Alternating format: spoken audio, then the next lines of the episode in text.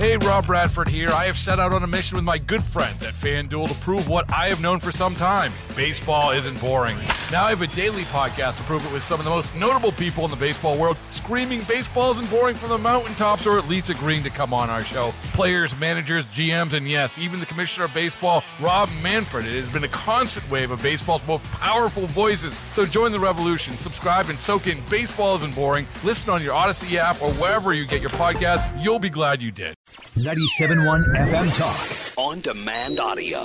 A U.S. federal judge issued a ruling involving something called SAPA, which is the Second Amendment Protection Act, which has been deemed a little controversial. And there were a lot of opponents to this when it passed, saying, look, you're not allowing law enforcement and prosecutors to do their job. So it goes to the courts. It gets turned down. There's going to be an appeal. Andrew Bailey, the, um, the Attorney General, says he's going to appeal this. But Brad Young, our legal analyst, is with us this afternoon from Harris, Dow, Fisher, and Young. You hear him here on 97.1 FM Talk filling in. Brad, how are you this afternoon? Mark, doing great, sir. Thanks. So I, I, I said this yesterday candidly that this is always something, and you got to be careful here. Look, I'm I'm a gun owner. I hunt. I like to target shoot. I've done my fair share of sporting clays back in the day, so I uh, appreciate the Second Amendment, right? But on this one in particular, I do think it's been misrepresented by people on the left and maybe in the media. But it does seem to be something that's not as flexible as maybe it should be. And prosecutors, Brad, even conservative prosecutors, have thrown up red flags on this. So I guess let's start with what the law says and then what happened yesterday.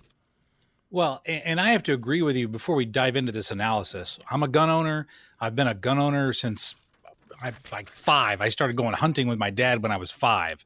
So uh, I'm a very strong, passionate supporter of the Second Amendment. The, but the problem with the Second Amendment Protection Act is that it simply violates the U.S. Constitution. And I've said that before it was passed. I said it when it's passed. And, and, it, there are a lot of issues here. But it, ostensibly, it does this. First of all, it specifies uh, that officials in Missouri, law enforcement, they are not required to assist federal authorities when it comes to enforcing gun laws that conflict with Missouri law. That point is actually, in my opinion, constitutional. And I believe that uh, when, when it goes up on appeal, that part will will will be sustained. Okay. All right.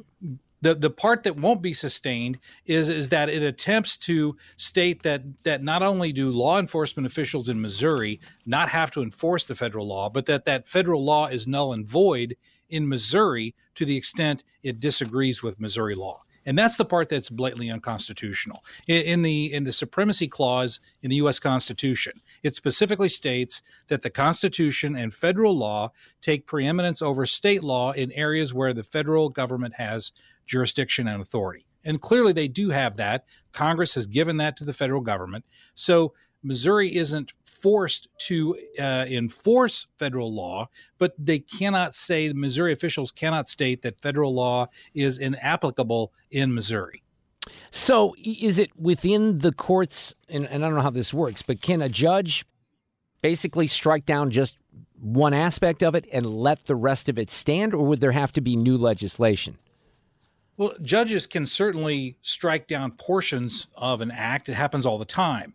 In this case, uh, Judge Brian Wimes in Kansas City decided to strike the entire act. And I think that was incorrect. And I think when this goes up uh, to the Eighth Circuit Court of Appeals, potentially the Supreme Court, but I don't really see it going that far.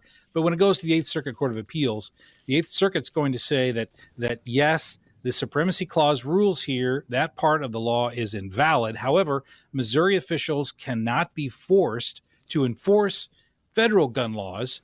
Uh, for, and, and here's the greatest example of that, Mark. Remember when California and Oregon and Washington stated, we're not going to enforce federal immigration laws?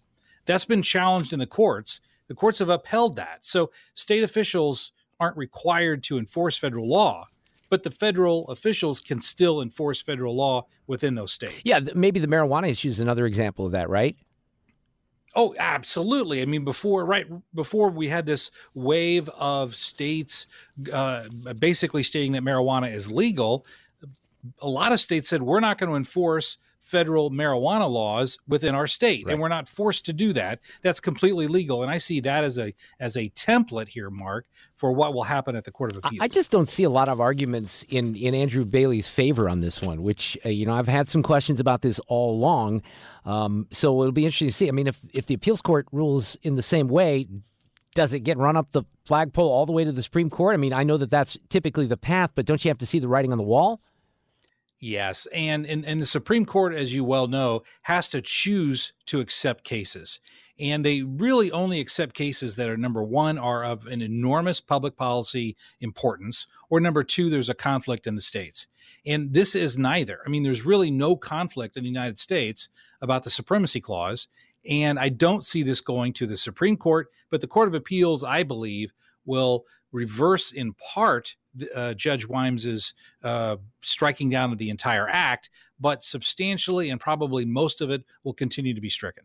Yeah, that that would maybe as the non-legal analyst person in this conversation, I think that I think that uh, my gut check tells me that you know we don't have a lot of time to talk about this, but uh, I'd love your thoughts just quickly on one aspect of the Supreme Court you know arguments last week on the student loan situation. Does Missouri with MOHELA have standing? Because that's one of the issues here with this case. Do you have standing? And and that's a great question that requires a long explanation, but I can make it very short. And that is this: MOHELA does have standing. There's no question MOHELA has standing.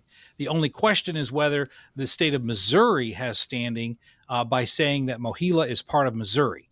And I believe that either the Supreme Court will, number one, they'll will strike down uh, Biden's student loan forgiveness program, or number two, they will send it back down to the lower courts to make a finding as to whether or not MOHELA has to bring this individually or whether they can do it as part of the state of Missouri. Yeah, just to give the definitions out there. So MOHELA stands for the Missouri Higher Education Loan Authority, which is one of the largest holders and servicers of student loans in the whole country. Brad Young, always great to have your analysis here, especially when I agree with you. I always like that a little bit better, which is most of the time. But you have a great night, and we'll talk soon.